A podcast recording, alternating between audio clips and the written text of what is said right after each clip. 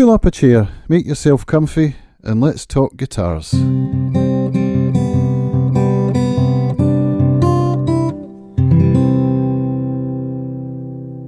Hi, this is Cams, and welcome to my new podcast, Acoustic Guitar I.O.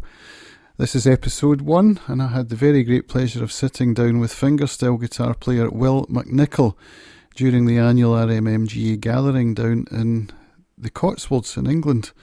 Was a fantastic weekend, and I'm very grateful to Will for agreeing to sit down with me. So I hope you enjoy the interview. Without any further ado, here's Will McNicol. Hello, Will. Hello, Cams. Thanks very much for having me along. It's my very great pleasure. Now, I first saw you not that long ago. This was beat on the North American Guitar video podcast Oh, yes.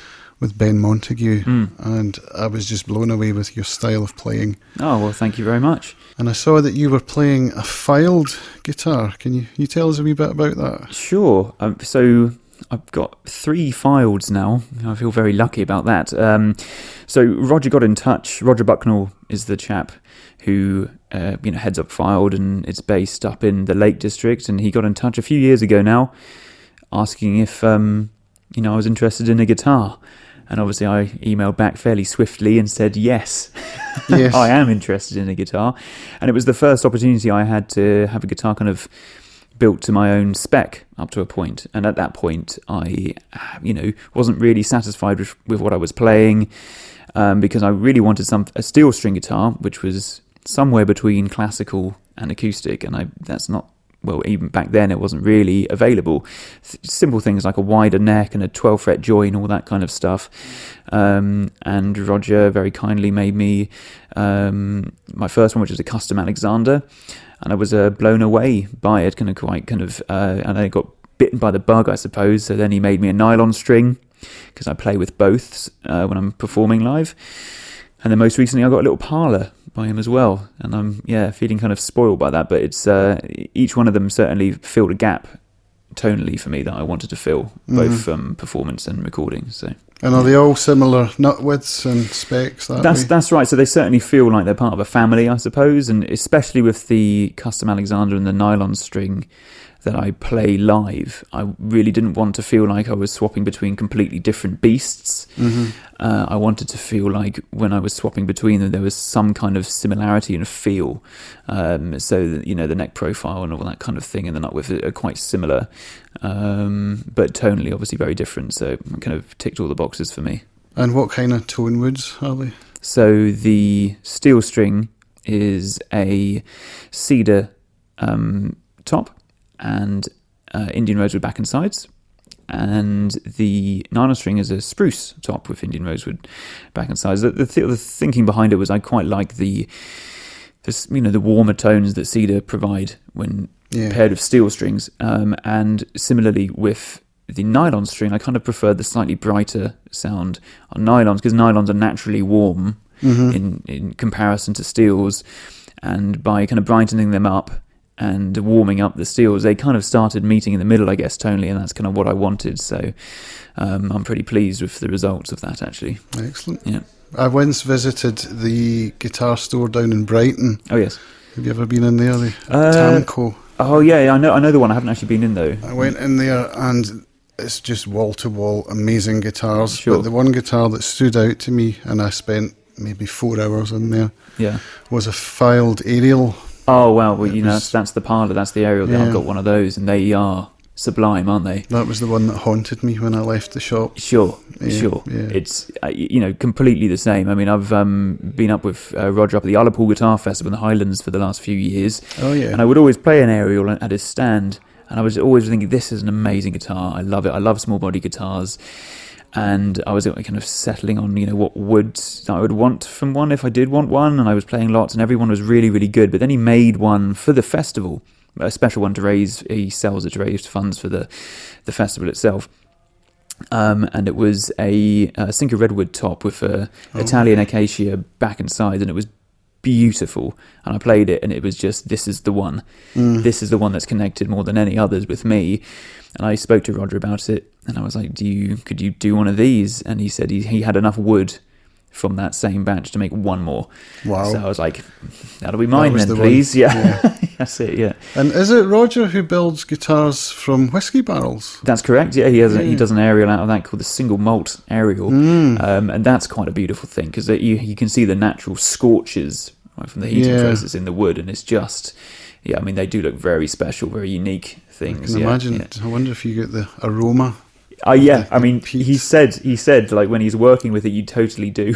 Yeah. so I think that's an extra perk for him anyway. He's a massive whiskey fan, is Rog. Yeah, Excellent. yeah. So you're playing here this evening. You're booked to play a concert tonight. That's correct, yeah, yeah. Very much looking forward to that. Oh, this is am I, yeah. This is part of a tour for you at the moment. That that's right. Yeah, Yeah. I'm kind of touring around promoting a new album of mine, a new solo album called Dragonflies, Frogs, and Bumblebees. Excellent title. Thank you very much. Yeah, um, and it was produced by Clive Carroll, who's another player that I'm sure you know and a lot of people Yes. know. He's a you know fabulous um, player and composer. And yeah, I've been touring around England with um, uh, this record. Went over to Berlin for a bit at the Holy Grail Guitar Show. hmm I've got this weekend wrapped up, and then um, off to China for three weeks with it as well. China? So um, Wow. yeah, it's going to turning into quite a busy year off the back of that one. Yeah. So yeah, that's good. So is this your busiest year as a professional musician? I think it's getting that way. You know, it's funny how things go in kind of ebbs and flows. But obviously, with a new album, it certainly that has a bit, bit of momentum behind it. Mm. Um, so there's been a lot of uh, gigs off the back of that, um, but also you know different projects as well. Because one of the other things on this album was a kind of like a bonus track, I suppose, with a string quartet, um, which we formed for it. Uh, I worked with a fabulous um, Glaswegian fiddle player and um, arranger called Innes Watson, and Okay. we arranged a tune of mine called Emma for guitar and string quartet. Recorded it for the album just to see how it would go. It's been a dream of mine for a long time to do something like that. And we were really pleased with the results. We debuted it at a performance up at that Ullapool Guitar Festival. Um, and the quartet and Innes and I really enjoyed the whole process so much, and we're really thrilled with the response that we're now working on a full album um, Wow. with the quartet as well. Because I've certainly been bitten by the bug of that. It's just it's just sublime, and they're fabulous uh, musicians as well. So quartet, you've got guitar, fiddle. What other instruments? So yeah, so it's guitar plus this for the full string quartet. So you've got two fiddles, viola, and cello. Wow. Um, and we have uh, Shona Aitken on violin one, Innes on violin two. We have uh, Patsy Reid on viola and Alice Allen on cello, and they're all individually incredible musicians, very busy musicians, and Innes going to Mm. pull them all together for this project. And yeah, I was just blown away by it. Just kind of sat down, and as soon as we did a take, I was like, "This is working nicely." so do you think we'll get to see you in Ullapool maybe next year? Oh yeah, I mean Ullapool is becoming like an annual pilgrimage for me now. Um, so yeah, next year I dare say I'll be along, and um, yeah, we'll see how it goes. But I'll certainly be pushing the string quartet thing as well a lot next year. So yeah. yeah, Well, I'll look out for that. Oh, nice one, thanks. Yeah. So tell me how you got started. Well, how did you start playing guitar? sure. So I started playing guitar when I was six. Um, pretty diehard classical to begin with, and still very much you know love that kind of style and play a lot of it. Um, continue that training all the way through the grade system as you do, um, ending up with doing the diplomas with Trinity College in London all the way up to the fellowship. So kind of took it all the way up as far as I could. But whilst that was bubbling along, I started composing, I suppose, around about I don't know, 14 maybe, having Wow. seen Antonio Forcione live, and he kind of like, I don't know, you have these moments, right, when you see something live and you think, wow, you know, I didn't Mhm. realize that was possible. So that happened when I saw Antonio. I was like, he was doing so many creative things, both musically and technically, with his guitars. And I thought, okay, let's give that a bash. So that's when uh, I started kind of dabbling in steel string, trying out some of the more extended techniques, um, kind of learning how I go as I was going. Really, no one. I mean, I had I've had some fabulous teachers and um, with the classical stuff as well, but the composition and steel string playing, I kind of just experimented and tried things out. Uh, did a lot of the percussive style to begin with, and um, just trying all of this stuff out, just to kind of broaden my palette, I suppose, when it came to writing my own music. So, Mm, and uh, since then, I've just been recording and I, yeah, composing ever since. Really, and that's where my career is. I've kind of focused my energy in that side of things, my own material. Um, Yeah. And although I still love the classical stuff and still play it a lot, I suppose from a professional point of view, I've just ended up settling more with my own music and trying that stuff out, and that's been kind of how I've built my own career. Wow. Yeah. Now you mentioned Clive Carroll Sure. earlier. Clive played at this venue last year, Yes, yeah, yeah. and actually, that I was supposed to be leaving here on the Sunday to drive back to Scotland, right, and everybody said, "No, no, no, you must stay." Clive is playing on Sunday, sure. and it was one of the most wonderful concerts I ever saw. That doesn't was- surprise me. yeah. It doesn't surprise me. How did you hook up with Clive? So, after my kind of moment of seeing Antonio, uh, that, that kind of expanded my horizons into a whole different world of players that I had I hadn't come across before. Um, and Clive was one of those. So I just basically started searching out steel string players to see what, what was going on. Because back then, now I mean now it's a totally different scene. I mean it's exploded Yeah. over the last kind of 10, 15 years. But you know, all- Acoustic uprising. yeah, sure, exactly Yeah, that. yeah. But back then, uh, you know, it wasn't so easy to discover this stuff. Um, but Clive was another player who kind of came across my radar. I went to go and see him live um, in a kind of a local, tiny little local venue. Um, and again, I saw him and I, I was like, oh man, this is incredible because he he had come from the classical background as, as well, so I could see that in his playing, but he had taken it elsewhere. And I was like, well, that is exactly the kind of thing that I'm looking to do. Like, take the classical training and but then you know see where it can take me on the steel string as well. Um, so he was a big you know inspiration, and you know having listened to him and seeing him play over and over again, he's one of those players who's still capable of you know surprising me every time I see him, and I think that's pretty Yeah. special. Yeah. Um, and, and anyway, so I kind of ended up kind of building as my gigging was getting you know uh, more prevalent. I ended up supporting him, um, and Wow. then seeing him more like up at Ullapool and hanging out a bit. And it's a very small world, right? It's a kind of little Yeah. kind of like community of players, and you just end up being, you know, ending up the same places as one another more frequently. And um, I suggested a venue for him to come down to, and it's kind of built over the years. Anyway, this album started kind of bubbling along, and I thought I, I would love to work with someone as a kind of producer and a kind of Mm. compositional mentor. And Clive was the first person who struck me as the person to do this, so I kind of asked him if he would, Wow. and he said yes. So Yeah. you know, and that's great. And he was very, very generous, and you know, we spent a lot of time together working through my compositions and arrangements and things, just to make sure they were just right before I sat down in front of the mics. And where did you do the recording? I did the recording in my house. in your house. Yeah, so again, that's something that's taken a long time, but I finally now got a setup that I'm really happy with to record acoustic guitar, um, and that freed up time. I think that's the most important thing. Like being And able to be kind of stay relaxed with it is cool because I've done you know rec- lots of recordings in studios and I have a great time, Mm. but you do. You do. You're kind of conscious of the fact that the clock is ticking, Yeah. and the price is increasing as the clock ticks. So it was nice to be able to record it at home, and then I'd send the recordings to Clive for feedback.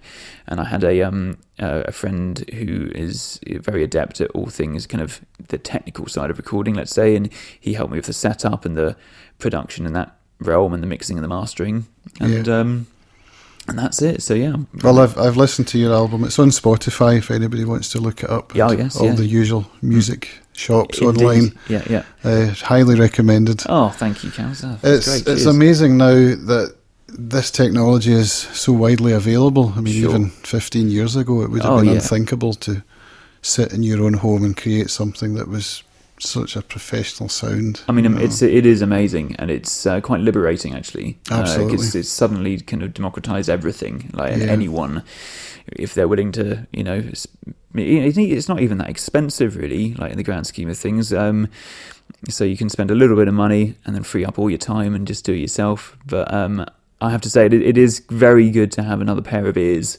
kind of Mhm. helping you along with the journey because I mean I, I don't think I'm unique in the fact that I can over listen to things um, and start hearing things that aren't there perhaps or, and then you know missing some other rather important things uh, so it's always good to have another pair of ears to kind of go actually have you thought about this or have you tried that and it's always good to kind of keep your horizons broad I think Yeah. because I've found myself sometimes being kind of descending into this kind of very narrow little spiral sometimes where you just think, oh no, what about this? What about that? And actually, these are details that don't necessarily matter. Um, so, so yes, having another pair of ears is quite helpful, I think. Yeah, yeah, I understand. And digital revolution, it gives us so much, but it also has a flip side in terms of remuneration for musicians. Sure. How do you feel about the, the streaming culture nowadays? Yeah, yeah. Well, it's it's funny, isn't it? Because I know that some people are really uh, seem like they're quite against it uh, because of the fact that you get something whatever 0.00 whatever Mm. pence per stream on Spotify or whatever. But I don't know. I mean, I I think it's almost something that you have to accept the fact that these platforms are there to kind of give your music kind of this kind of quite broad um, reach. Um, and I'm I personally am happy with that to happen. You know, I could have chosen not to do it or whatever, but the fact of the matter is, people listen to music on Spotify. It's how they, you know, and Yeah. that's and but also there's a, I think they, those platforms also contribute to a bit of cross pollination, a little bit where Mhm. you know, it- you know, suggested artists or playlists, you can kind of discover new music um, easily. And I would like to think that it's a good platform to try music. Um, and then if you really like it, then someone it might be the gateway to actually buying the album as a physical copy or that kind of thing. Yeah. Or going to concerts. Oh, it will indeed, yeah, or yeah. indeed, yeah, going to gigs and, and, and that's that's always a good thing. Um, so I'm I'm not too, yeah, I'm not really against it. If I'm honest, I think it's just it's just part of the evolution of Yeah. how this music business is kind of going. Um, I think it's probably had an enormous impact on record labels and how they earn their money. Yeah. But I think for you know someone who records their album in their bedroom, like it's pretty cool to then just be able to very easily just put it up somewhere and anyone in the world can listen to it. I think you know that's a pretty cool thing. So Yeah, I mean, you talked there about evolution. There's there's evolution also in the playing of steel string guitar, oh, massively, yeah. and I'm watching some of the. I mean, we mentioned Acoustic Uprising, which was a Mm. documentary recently released about the fingerstyle movement or the modern, let's see, the modern fingerstyle movement. Yeah, It, it's it's great for me as a an older guy to watch this uprising, you know, coming through the percussive style. It's, yeah, things that are being done now on the steel string guitar, I wouldn't even have been able to imagine, you know, 20 years ago. indeed. Percussion and, you know, I mean, I used to, I grew up listening to Tony McManus, he's one of my big idols. Hmm. Pierre Bensusan, he's another. Sure. Tommy Emmanuel, Yeah, you know, yeah, these yeah. guys. And they were doing, they were playing the, the melody and they were playing the harmony and the counterpoint and the bass lines, but it seems to have evolved yet again to a, a new level. and Oh, that's, yeah, sky's the limit now, isn't it? I mean, Yeah. you know, people are doing amazing things. A lot of them kind of modifying of guitars as well, and uh, Mm. to kind of uh, create all the kind of different effects that you'd want to, and yeah, the percussive players and the kind of multi-necked players, and um, you know, it, it's quite. It's it's, exci- it's exciting. I mean, it's it's it's great to see though because Thomas Leeb is another player that I came across when I was kind Yeah. of like younger and like and he was the first guy who I saw really kind of really getting into the percussive side of things, and that was very inspiring as well. You know, and it's it is great to see that being experimented with, and I think uh, along with that, with the kind of explosion of the platforms like YouTube and things, Yeah. everyone's able to access it, so everyone sees it and everyone goes wow, and then everyone goes well, let's give that a go, and then everyone then people are kind of developing their own unique ways of doing it, and I think that's what I find quite exciting is that you get quite a lot of players now who have got very individual identities Mm. with how they play. Yeah. Um, like you can definitely tell the difference between different players, in, you know, on the steel string with like you know Thomas Leeb or Antoine Dufour and all these Yeah. players who are very percussive in the way that they play, but they have a very different way of approaching the percussion. So that's Yeah. great. Um, and even little kind of nerdy things like how you even notate that stuff is cool to me because Right. I've been I've been kind of doing a lot of that over the years and how different players have decided on different systems on how to notate their percussion. Some people uh, have a different stave for it. Some people um, add it within the same kind of uh, stave and, and tab, and you know the different symbols. And I think even Thomas uses kind of color on the Right, score to de- okay. denote something that's happening on your right hand, for example, as it's tapping. So that's really interesting because there's, it's basically like you know, no one's decided. There's no rules here. Like every, Yeah. every, everyone's having Yeah. a go, and we're learning as we're going. And there's uh, there's no kind of like set in stone way of doing anything, which is Yeah. I think that's quite fun. Have you ever made it over to Thomas Leeb's camp? I have not, Austria? no, but I hear No. nothing but amazing things about it. I've had a lot of friends who've gone over and absolutely loved it. I mean, I was tutored by Thomas a while ago at uh, the IGF Okay. um, summer school uh, years ago. Uh, with um, I went, I think I went to a couple of them where Thomas was leading them alongside a British guitarist called Clive. Uh, sorry, uh, Stuart Ryan. Ah, Uh, yeah, right. yeah, yeah, Um, and they were fantastically inspiring Yeah. um, experiences. I saw Stuart at one of these RMMGA gatherings. Oh, sure. Yeah, I mean, he's a big, again, another really big influence of mine, and he was one of the reasons I'm doing it professionally. I think. Wow. Um, yeah, he's. I was very inspired by what he showed at the IGF uh, when Yeah. I was younger, and that was really, really great. Um, and then at my first um, Guitar Festival, uh, I was that was the first time I was on the bill with like Thomas and people like that, and it, that was quite a moment for me, kind of being on the same bill as these people Yeah. I was like you know idolizing when I was growing up, and then like having a few pints with Thomas and just kind of chilling out with him. You kind of think, oh wow, you know, actually a human being after all. Yeah. So, having had that kind of like you know, you know. Uh, you kind of put them on a pedestal, don't you? Yeah. uh, these players, and it's nice to kind of, you know, that they're, everyone's kind of quite humble and just down to earth, and that's great. I love the sharing culture now as well. How people are just so willing to share what they do. Nobody's Yeah. trying to hold on to their proprietary styles or No, I think It's that's really open and I think there's a, there's that kind of mentality of we're all in this kind of rickety boat together, yeah, so we may as well help one another out. Um, and you know, I, I make I go out of my way to to tell people about people that I've been inspired by. Like now that I'm tutoring people, and I, I'm always so keen to show them like Clive or, or Thomas if they haven't Yeah. heard about them because I go look at what you can do. Look at this is you know the stuff that you're you're opening a whole world, and it's great to see you know students of mine taking inspiration from those people as well. yeah. Yeah. So you have students? Do you teach? Yeah, I, I do do do do quite a bit of Yeah. tutoring. I've got um, I tutor at one school near me called Bryanston, um, which is in Dorset. I have a handful of private students, Mhm. and I have a few Skype uh, students as Uh-huh. well. And That's something becoming more more Mm. popular and that, more yeah, I mean, it's, it's more available now. We have the bandwidth. Well, indeed, yeah. Now Yeah. that broadband's good enough, and it's um, it's great, and I I really enjoy it. Mm. And I've been doing workshops for many years and that kind of thing, and I love that stuff. Like I've done the IGF kind of Yeah. fingerstyle workshop and run that, and that was kind of fun as well. Having been a student on it, then coming back and tutoring it, that was really cool. Um, and you know, very inspired by the, the tutors as well. People like Stuart and Tristan Seume as well. He was a, Yes, really I've good- seen him yeah, at. RMMGA as Yeah, well. yeah, yeah. We seem to get a good crowd Oh, at these gatherings. Oh, sure. I mean, the RMG is like almost like legendary within, the, within the fingerstyle world. I think in in the UK, it's great. Yeah. Yeah. So, thank you, Will, for sitting down with me this afternoon. It's been a great pleasure to talk to you. Well, it's a pleasure. Thank you very much, Thank Cam, for having me along. If people want to find you online and find what kind of merchandise you have, what would you, where would you direct them to? Sure. Well, I have a website which is willmcnicol.co.uk, and Okay. um, it's uh, Will W I L L, and McNicol is spelled M C N I C O L, and um, pretty much everything can be found there. But you can obviously find me on um, YouTube. Instagram, Facebook, all the usual usual, social media machine. I'm all, all over that stuff. So yeah, just put my name into Google and you'll find everything that you need. I think. Great. Okay, Will, thank you very much. Thank you, Cams. Thank you very, very much indeed. Cheers.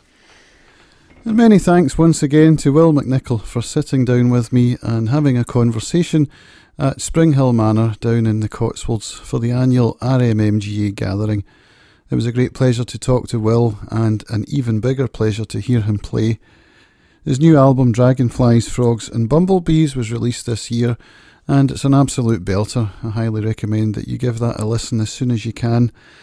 And if you're of a mind, you can also pick up the tablature book which Will has published, Tablature and Notation.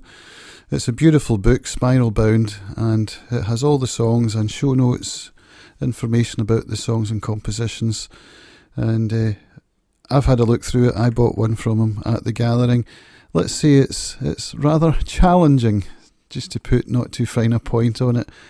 But the music is wonderful. I'm looking forward to picking up some of his tunes seeing what I can learn from that book.